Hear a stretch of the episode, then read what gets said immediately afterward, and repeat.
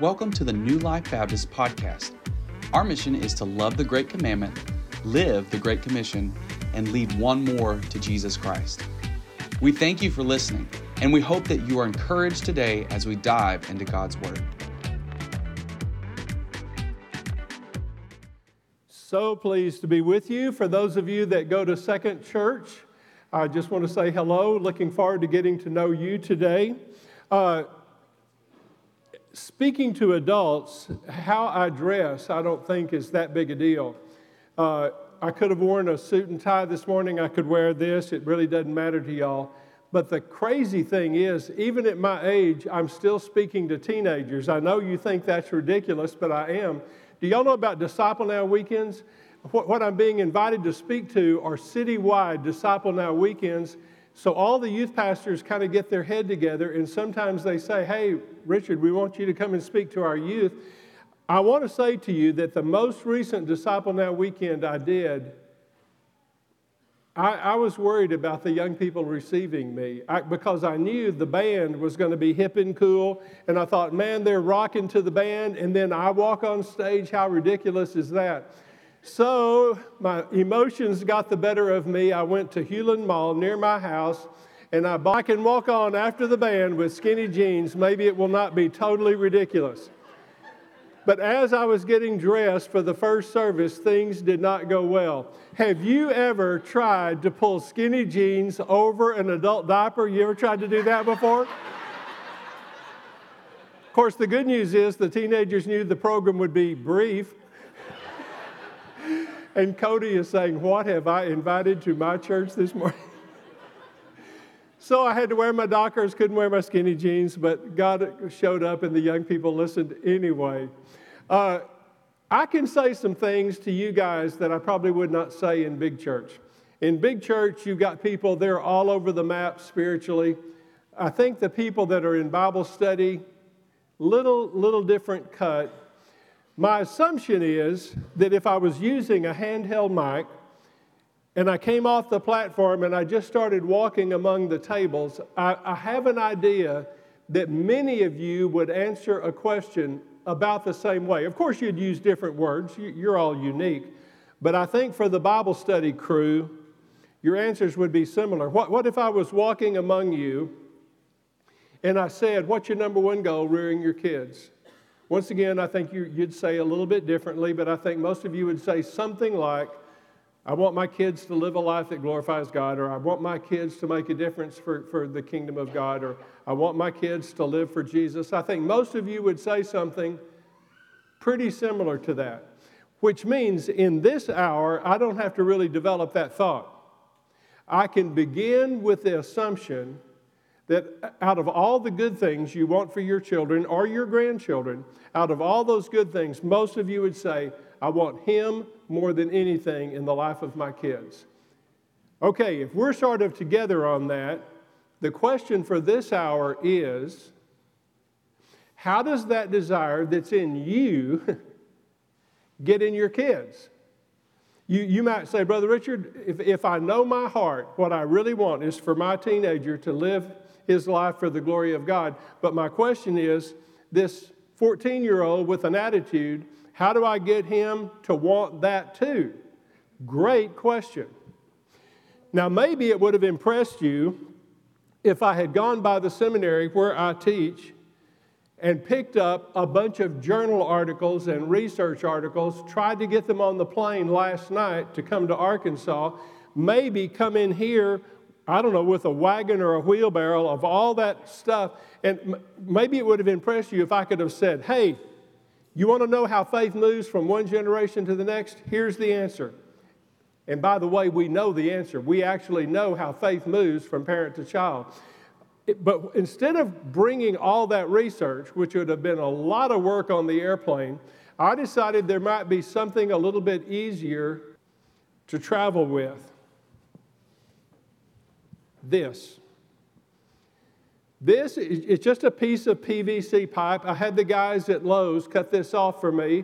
Lowe's is my other religion.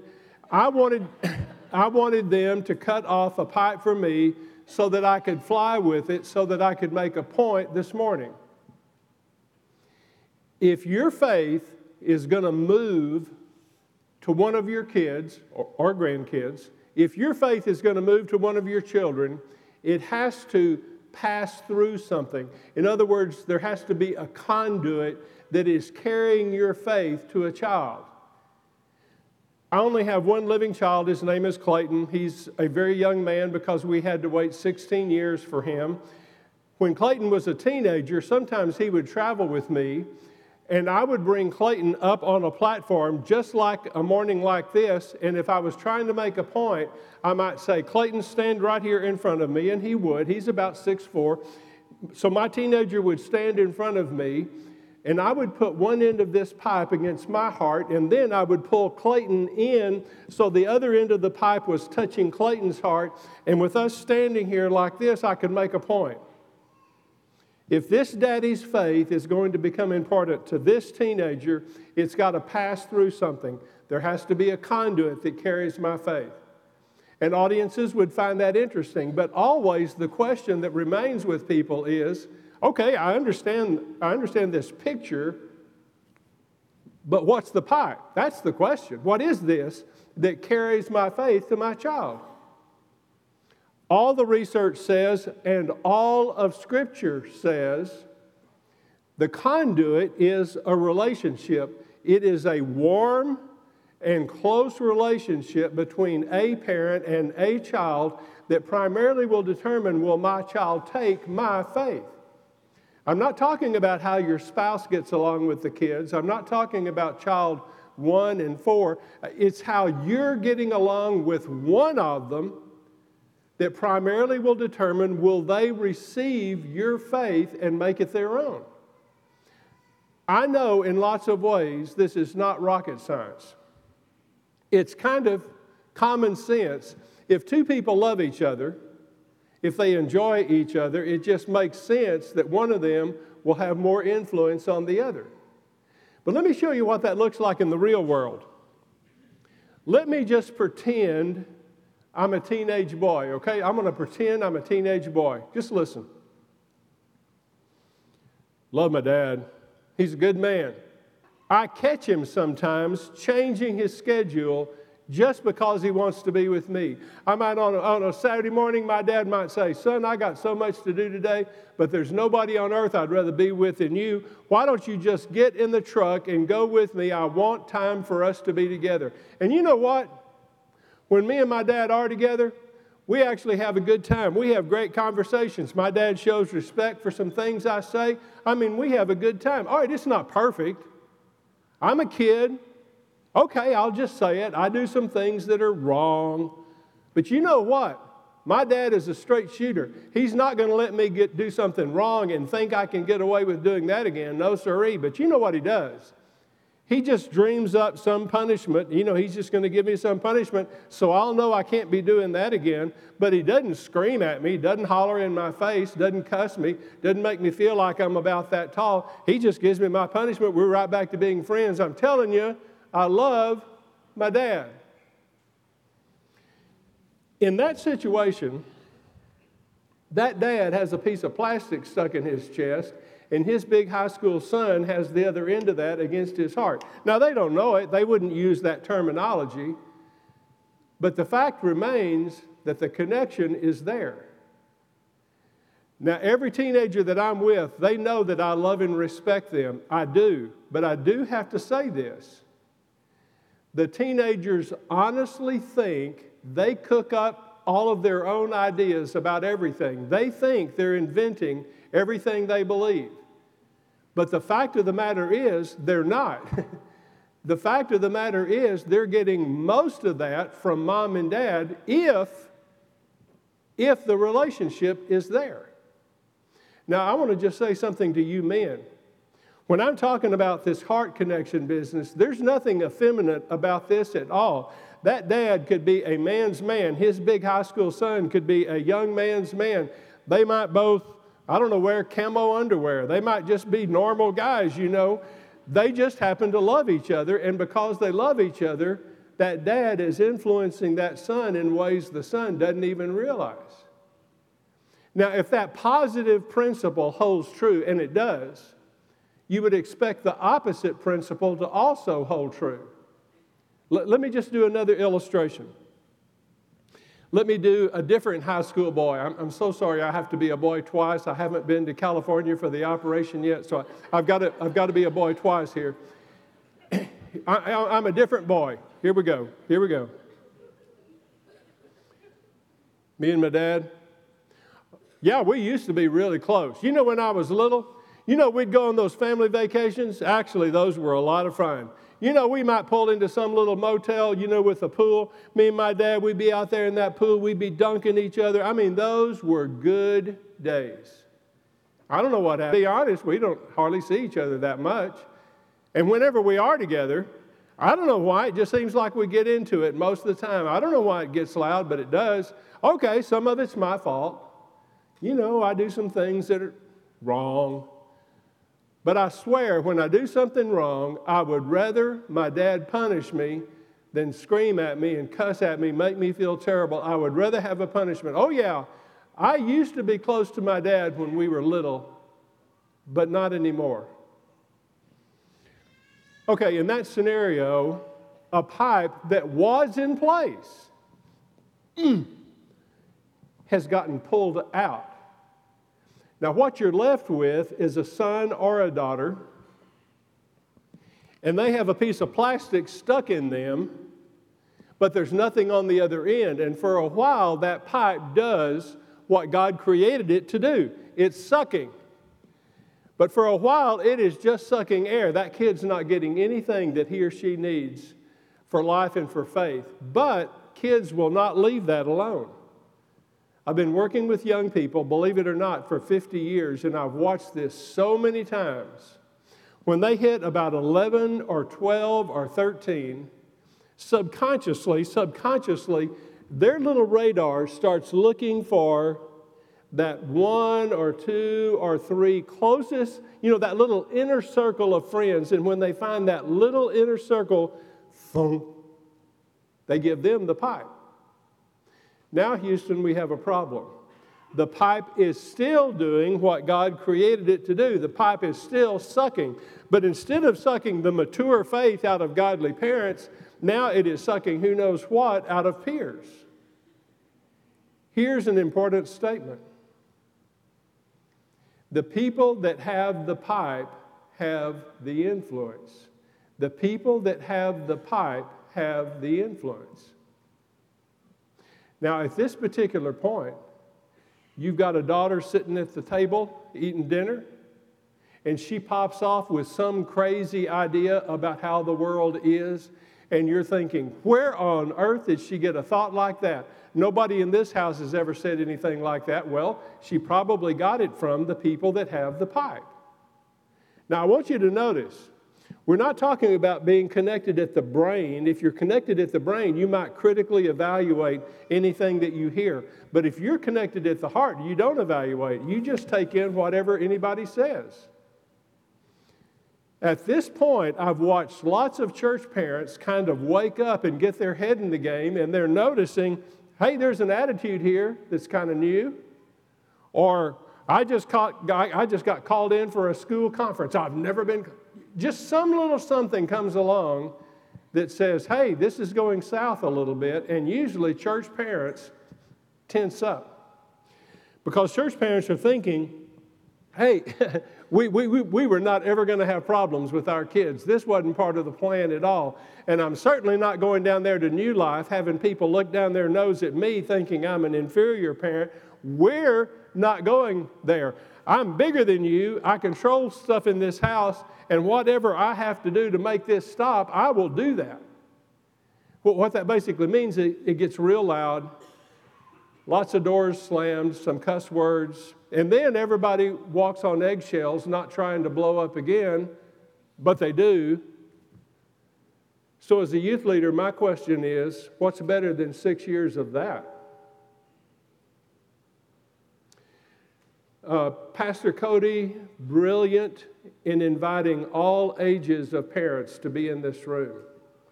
The fact of the matter is, a lot of you with little people would sit there this morning saying, By the grace of God, I think relationships are pretty good at our house.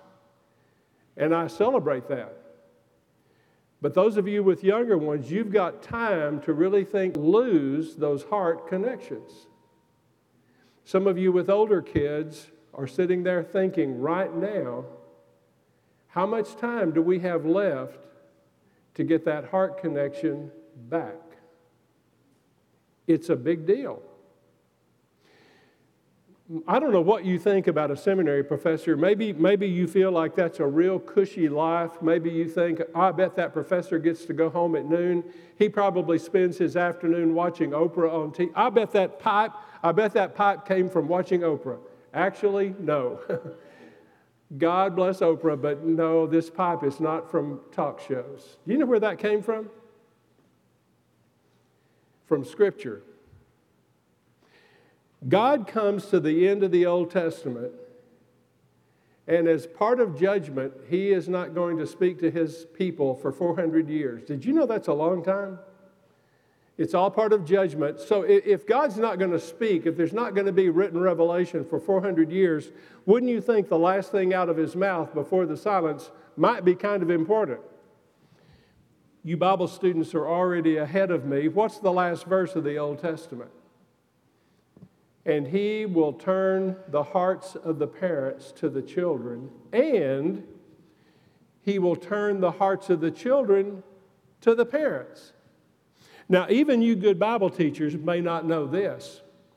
400 years of silence, how does God speak the first time to open the New Testament? That's an interesting question. This is not Bethlehem. This is not Bethlehem. This is before that.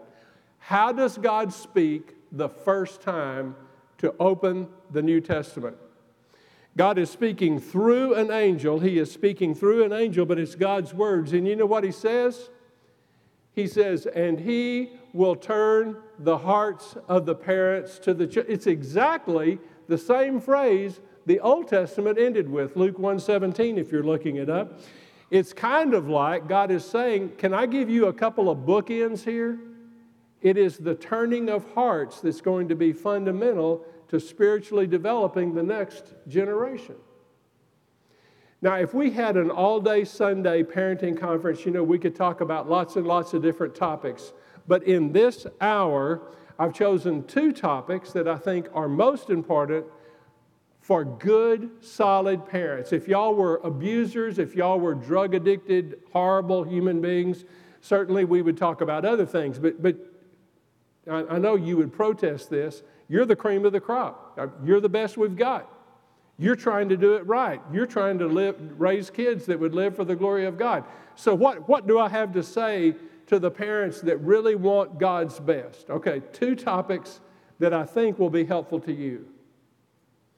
The first topic I want to raise for you with you is discipline. Anybody in this room interested in not disciplining your kids? That would be craziness. Now, our friends out in Hollywood and other places that think they're so modern, sometimes they think, oh, that's just old fashioned disciplining your kids. We're going to let our kids do whatever they want. They can express themselves however they want with no discipline. at all. well, how does that turn out? They, they, those kids become monsters. We see them in the news. It's, it's a wreck. You know why that's true? Do you know why any child without discipline is going to be a disaster? It is because of a birth defect. Every one of your children, at the moment of conception, every one of your children received a birth defect. It's something we pick up from Adam and Eve. It's called original sin, and every child gets it. Those of you right here that have toddlers this morning know you don't have to teach a toddler to be selfish, right? You don't have to teach a toddler to steal toys from another child. That is just part of their nature. So nobody here would say, oh, we think it'll be a great idea to never discipline our kids. And yet, with my little illustrations about the two boys, with my illustrations, you were already picking up on the fact that discipline handled poorly can wreck heart connections, which then ends spiritual influence so if we have to discipline, but discipline can be problematic, what are we to do? Okay, right now, when I tell you the answer, you're going to go, oh, there you go. You were being kind of interesting, but now you're just going to give us little Sunday school answers that are no help. Hang on, I'm going to give you the answer, and then I'm going to show you how this is not a Sunday school answer. For you to discipline your children and keep a heart connection, what you need to do is imitate your Heavenly Father in how He disciplines. Please stay with me. This is practical. I want to show you Father God in operation. He has got his children around Mount Sinai. Actually, he has two million kids. He's a very prolific father, and uh, they have escaped Egypt, and he's going to explain to them how they're going to live together. And actually, the Bible says God started out saying all this stuff out loud. Can you believe God speaking out loud? Eventually, the people got so scared that their knees were knocking, they said, Moses, Moses, go up the mountain and find out what he's saying, and then you come and tell us. But initially, God is saying all this to his kids. If I can paraphrase, God basically is saying, Hey, kids, I'm about to give you laws. One list is going to have 10 things, but I'm also going to give you some other laws. I'm going to tell you what's right and wrong.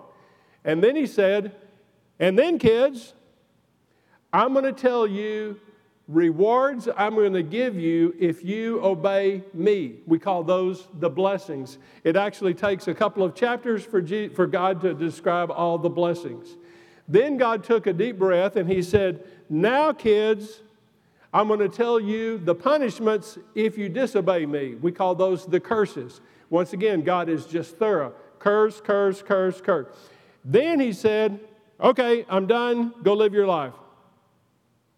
He said, I want to make sure you know what's right and wrong. Here are things I'll do for you if you obey me. Here's things I'm going to do to you if you don't obey me. That is brilliant parenting. What does that look like at your house?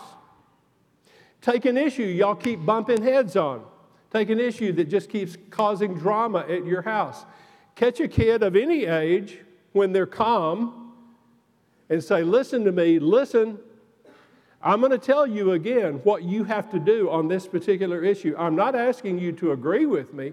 I'm just asking you, make sure you understand what I'm saying. And when they understand the rule, then you say, Now listen, if you choose to do what I'm telling you to do, I know a store that you like, and you and I are going to end up in that store, and something nice is going to happen to you as my way of saying, Thank you, I appreciate your cooperation.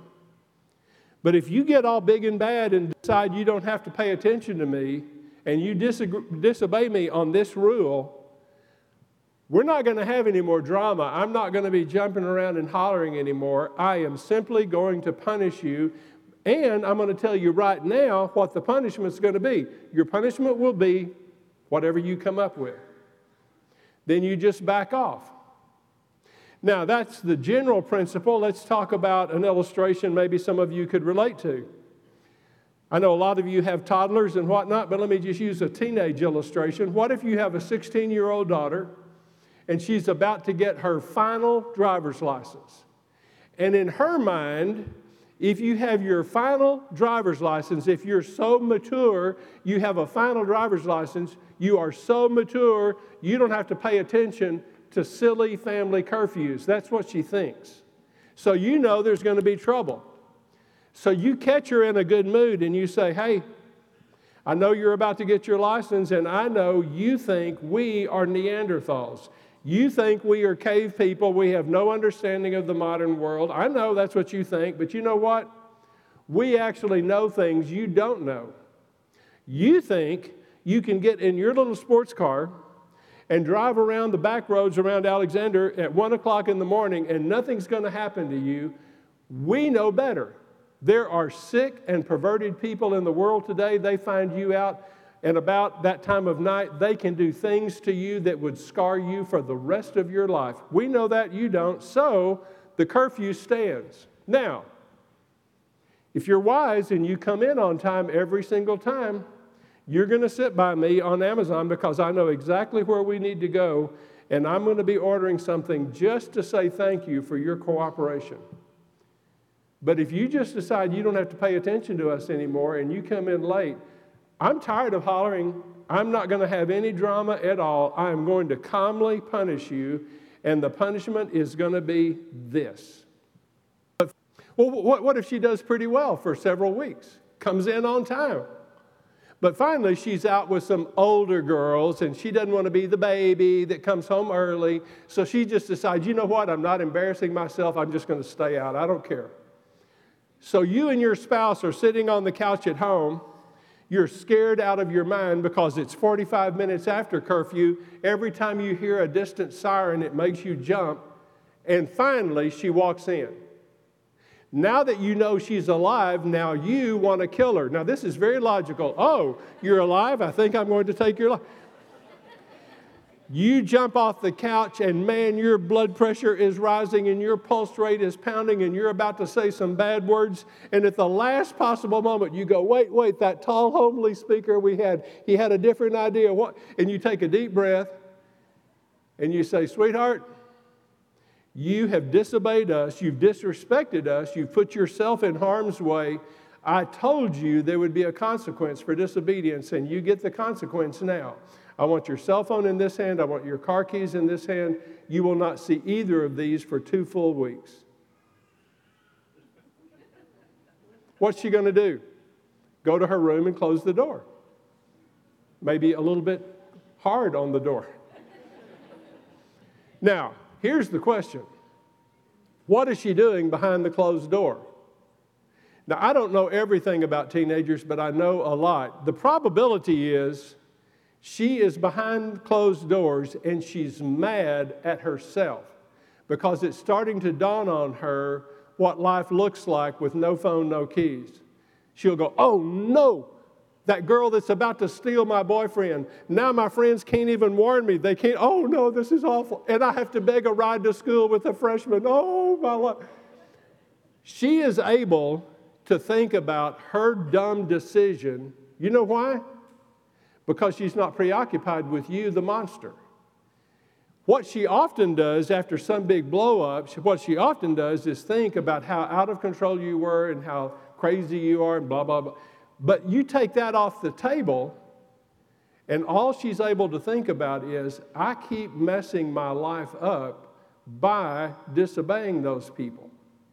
Now, I know precisely what two or three of you are thinking at this very moment. Two or three of you are thinking, Brother Ross, I clearly see your principle. But you don't understand. At our house, we have a strong willed child, and I know what my strong willed child is going to do. I'm going to take something away from him, and he's going to stick his jaw out and he's going to say, I don't care, take it away from me. It doesn't bother me, I don't care. Okay, you know what you do? You decide at the end of the day, I'm still winning this. You just raise the stakes. You say, okay, bucko, that didn't seem to bother you very much. You disobey me a second time, and I'm doubling the punishment. And if you need to, double it again. Finally, this 14 year old is standing in his bedroom and he goes, There's nothing left in my entire bedroom. I'm not allowed to go out, not one night of seven. My only entertainment is watching Fox News with my parents. This is horrible. I've got to. And finally, it's going to make sense to him to say, you know, I probably better start listening to these people. If they're strong willed, just decide at the end of the day, I'm still winning this. Now, let me give you the big aha moment for some of you. If you calmly punish a child without the drama, you are influencing them to make better decisions, and at the same time, you're not doing anything to pull the pipe out of your chest. I want to say something to you that you need to listen carefully to. If your primary way of dealing with the bad behavior of your children is to get mad and holler, you can't find one shred of research on planet Earth that says all that hollering permanently changes the behavior and attitudes of a child. You know what it does do? It just pulls the pipe out. You, some of you are doubting whether I'm telling you the truth. Let, let me prove the case. Let me prove the case. What if I, I stopped the seminar right now? I mean, this would be common. What if I stopped the seminar and said, hey, I've been talking for half an hour? Uh, let's just say, who has questions? Who's got comments? I mean, that'd be a very common thing to do in a seminar. So what if, what if uh, Cody had a microphone and, you, and I just asked for comments or questions and you bravely raised your hand, Cody put the microphone in front.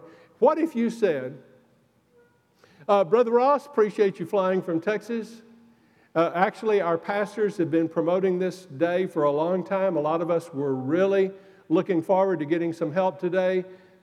I, I think I can speak for most people here today. You know, you're an interesting speaker, but actually, you haven't said anything that would help anybody today. What if it made me furious that you would have something negative to say about my, my speech? What if it made me so mad I stomped off this stage, I came to your round table, leaned over, planted my hands in the middle of your table, got my face as close to yours as I could get it, and I just hollered at you for disrespecting me publicly. And after dressing you down, I stormed out those two doors. Poor Cody comes to the front and said, Oh, people, we could have never anticipated a stunt like that. We are so embarrassed. But I'm sorry to say that that's the only program we have for this hour, so, so I have to say we're dismissed. So, so, what if you're making your way down the hallway and, and you turn a corner, and just by accident, when you turn a corner, you and I are face to face? Okay, would, would my stunt in here affect how you felt about me in the hallway? Absolutely. It would change completely how you felt about me. Now, watch. That would be one incident with a total stranger, and you would say that would be enough to change our relationship. But at home, it's not one time, it's thousands of times. Not with a stranger, but with the most important person in your whole world. Wouldn't you imagine those outbursts changing the relationship? Let's put it in positive terms. In positive terms, you guys at age 18 or age 22, I guess today, you could be out on your driveway saying goodbye to a young adult that is literally driving away to start their adult life. And you could say, by the grace of God, when you put them in the car, by the grace of God, yes, they're going to live in this other place, but there is still a connection between our hearts. And yes, it's going to be a lot of video and different things, but even in the midst of all of that, I'm going to be able to feel that connection even with a young adult. That is possible for you if you parent God's way. I hope your Sunday goes smoothly at the house. Uh, but at the very least, if you happen to be married, y'all might just shut a door and talk and just say, What are some of these big issues that we keep bumping into? Is there a way we could, we could nudge those more in the direction of here's some bad things that are going to happen to you if you disobey, and here's some good things that'll happen if you. Can we move those things over so that we bring down the drama and consequently be able to feel that we're staying connected to our kids much more deeply than we were before. And it's a hard issue. I, I, guess in some ways, discipline is a little bit of a negative issue, and it's a hard issue. Let, let's do one that's a little bit easier. Let me deal with the issue of communication. Did, did you know there is a way to superglue a pipe into your chest? There's a way to superglue it where it is so hard for it to be pulled out. That superglue is your words that build up and encourage a child. Now, I've got to disassociate myself from crazy people in the world. Every ribbon, every child gets a ribbon. This is not part of that silliness at all. I'm talking about you pointing out truthful, real, good that is in a child and blessing them for that. Nothing silly, but truth.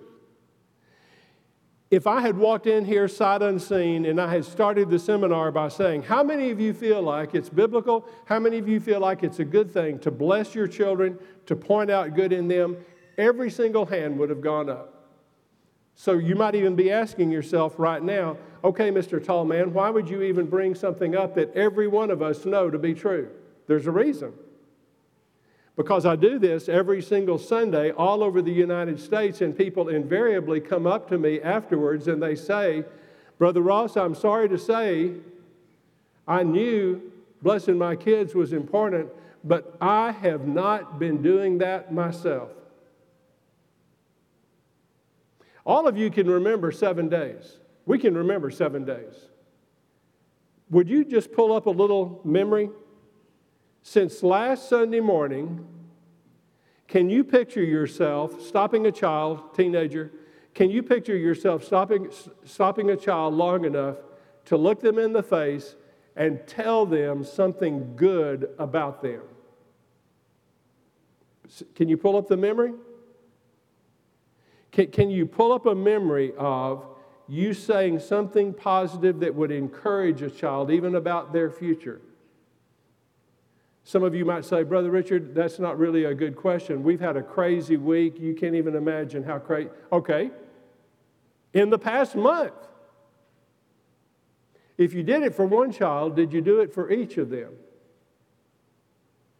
But this is what I think are not mean people. Y'all don't withhold that on purpose. You're not mean. But this is what I think. I think I've learned enough about Christian families to know this. We are moving fast at the house, right? These days we are moving. And I wouldn't want to say this in front of a lot of the kids, but it's just stressful having children at home. In the best of situations, it is stressful. And I think what happens is we're moving, moving, moving anyway, and, and we just fall into habits. Just, would you put that down? Would you stop hitting your brother? Would you da da da da da da da da da da da? And what happens is it just turns into this constant litany of don't, don't, stop, stop, improve, improve. Unfortunately, because of the movies, we all know about waterboarding now. I wish we didn't have to know about that, but we now know the terrorists put a towel over somebody's face and then they pour water, and that person is thrashing around because there's nothing scarier than not being able to get any air. I hope I'm not using a terrible analogy here, but I want to say to you, it seems like we need some help on the audio. Uh, what I'm trying to say to you is this if you're constantly nitpick, nitpick, negative, it could very well be that your child secretly, quietly is suffocating because they're not getting any positive air. I'm not the student pastor at my church, of course, that'd be ridiculous, but I am a youth volunteer, just like some of you. So on a Wednesday night, our kids coming for youth rally, you know, we're, we're just hanging out sometimes I might have a boy saddle up next to me. And you know, if they're a boy, you know, they, they kind of have to be cool, you know. But so they might say, So, Mr. Richard, hey, hey don't, don't say anything because I know my dad's your friend, but Mr. Richard, I don't get anything positive at home. I mean, they're on my case all the time. They tell me improve, improve, improve. And you know what, Mr. Richard, I actually improve. I'll actually take something and I'll actually stop doing something bad or I do something better. And they never say one word about me changing. They just jump to another issue they don't like. I never get anything positive. I'm just telling you that suffocates kids. And I'm just, I'm just trying to help you go into your own memory to ask yourself in between the nitpicks, am I pointing out good in my children? Now, fortunately, every once in a while, I'll have a teen happen. Sometimes a teenager will say, So, Mr. Richard, you know, my dad was sort of, I don't know, talking to me, and I don't know, he said he thinks I'm like a pretty good guy, and he said he hires people at work. He said, really, he's good at it. And uh, I don't know, he said he sees some stuff in me that's kind of like what he's looking for, you know, hiring. And he said he thinks some people are going to want me someday. And I don't know, Mr. Richard, I thought that was kind of good. And you know, our church isn't the smallest church. And he said when new people finally figure out that I'm his kid, he said he likes it. He likes it because he's, you know, proud to be my dad. And I don't know, Mr. Richard, that was kind of nice for him to say that. If I stood here and thought about it long enough, I would cloud up and cry because I love kids so much. I want all of them to be hearing words like that. And it's the exception rather than the rule. What about you? Do you look them in the face, point out the good in them, the worth, the value? Do you help them look forward to a future that's going to be a good future for them? My mother, of course, in heaven, of course, she got that. Uh, when I was 13, I was a mess. Anybody here want to be 13 again? No, no, no, no. Hard year. When I was 13, I was almost this tall. I'm sure I weighed 100 pounds less. I'm not making a joke.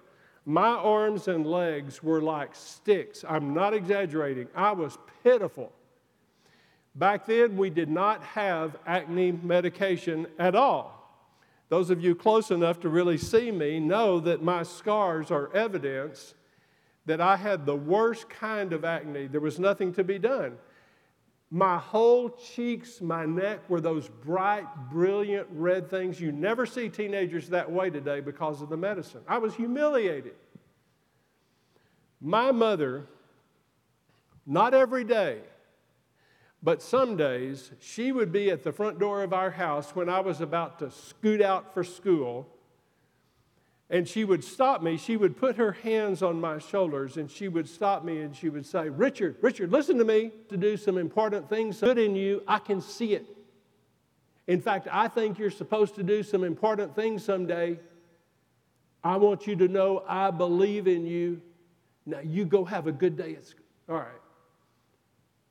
Just estimate how many years it's been since I was 13. Isn't it interesting that I can remember her exact words after all that time?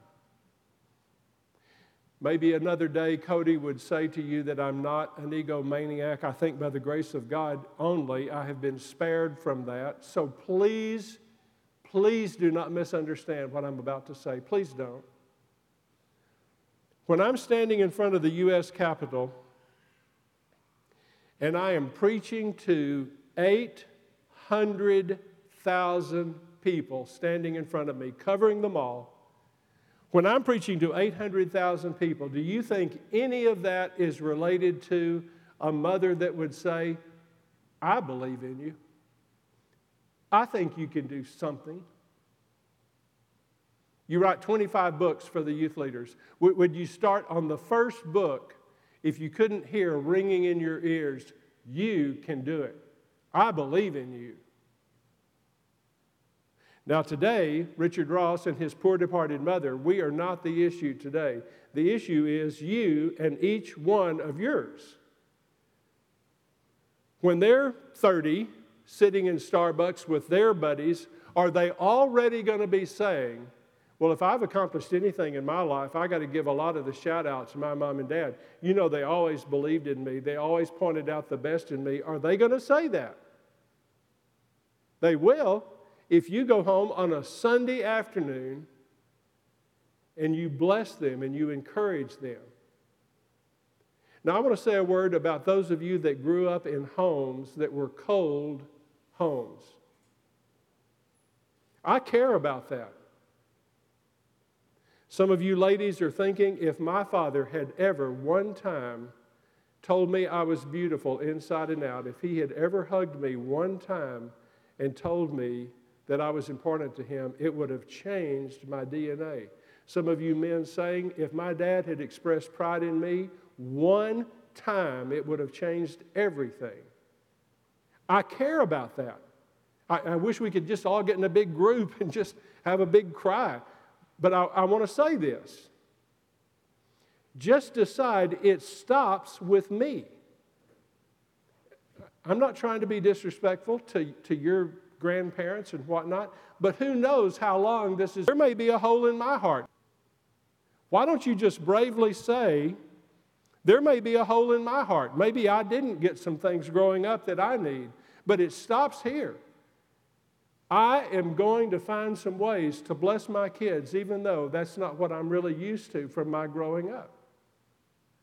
And I would say for some of you, maybe, maybe especially some of you men, if you, if you would say, getting those words out is hard for me, okay? If you can't say them yet, write them down. You slip something under a bedroom door, you put a note on a vanity. Do you think that goes in the trash? No way. Your child has got a little box of treasures hidden away and your note is going to go in that box of treasures to be reread dozens and dozens of times. And, and, and, Dad, if I could just say one more thing to you. If you don't hold her, if you don't tell her she's beautiful inside and out, some scuzzy faced 17 year old boy is going to figure out she's got a hole in her heart and he's going to manipulate that for his purposes. Heart connections matter. So I'm encouraging you, while it's still on your mind, you go home and do whatever it takes to begin the practice of I'm going to bless my kids. Now, habits are hard. Habits are hard. I know that. Maybe this sounds a little crass to you, but some of you might even say, you know, this is going to be so hard for me I'm going to set a repeating alarm in my phone, and I'm, if I have to, I'm going to depend on a beep or a buzz to remind me, oh, today's a good day to bless my kids. When it becomes habitual, then you won't have to have a reminder. But for now, it can make a difference. What if, what if, by the grace of God, day by day, you can tell that relationship is getting stronger and stronger, both because I'm disciplining more uh, in a biblical way and because I'm blessing my kids, then what's the only question that remains? If the heart connection's in place, what, what's all that remains? What's going on in my spiritual heart that I have to give to my children? For those of you in early church this morning, that's the other piece of the puzzle. It's your life in Christ that your child needs. I'm just showing you how to get a conduit into their heart so that you can pass that along. Would you just bow your heads? Just bow your head. In minutes, we'll be. In minutes, we'll be off running, doing other things. So let me just give you a moment to reflect. Would any of you be willing to say, just in this moment, would any of you be willing to say, Dear God, if you will show me how, I want to try to discipline my kids more like you? Would you just tell him that right now? We thank you for listening. Be sure to click the subscribe button on this podcast so you don't miss out on any and all of our future content. We pray you were encouraged by the Word of God today. If you feel that the Lord is leading you to make a decision or have questions, you can reach us on Facebook, Instagram, or at our website at newlifebaptist.faith.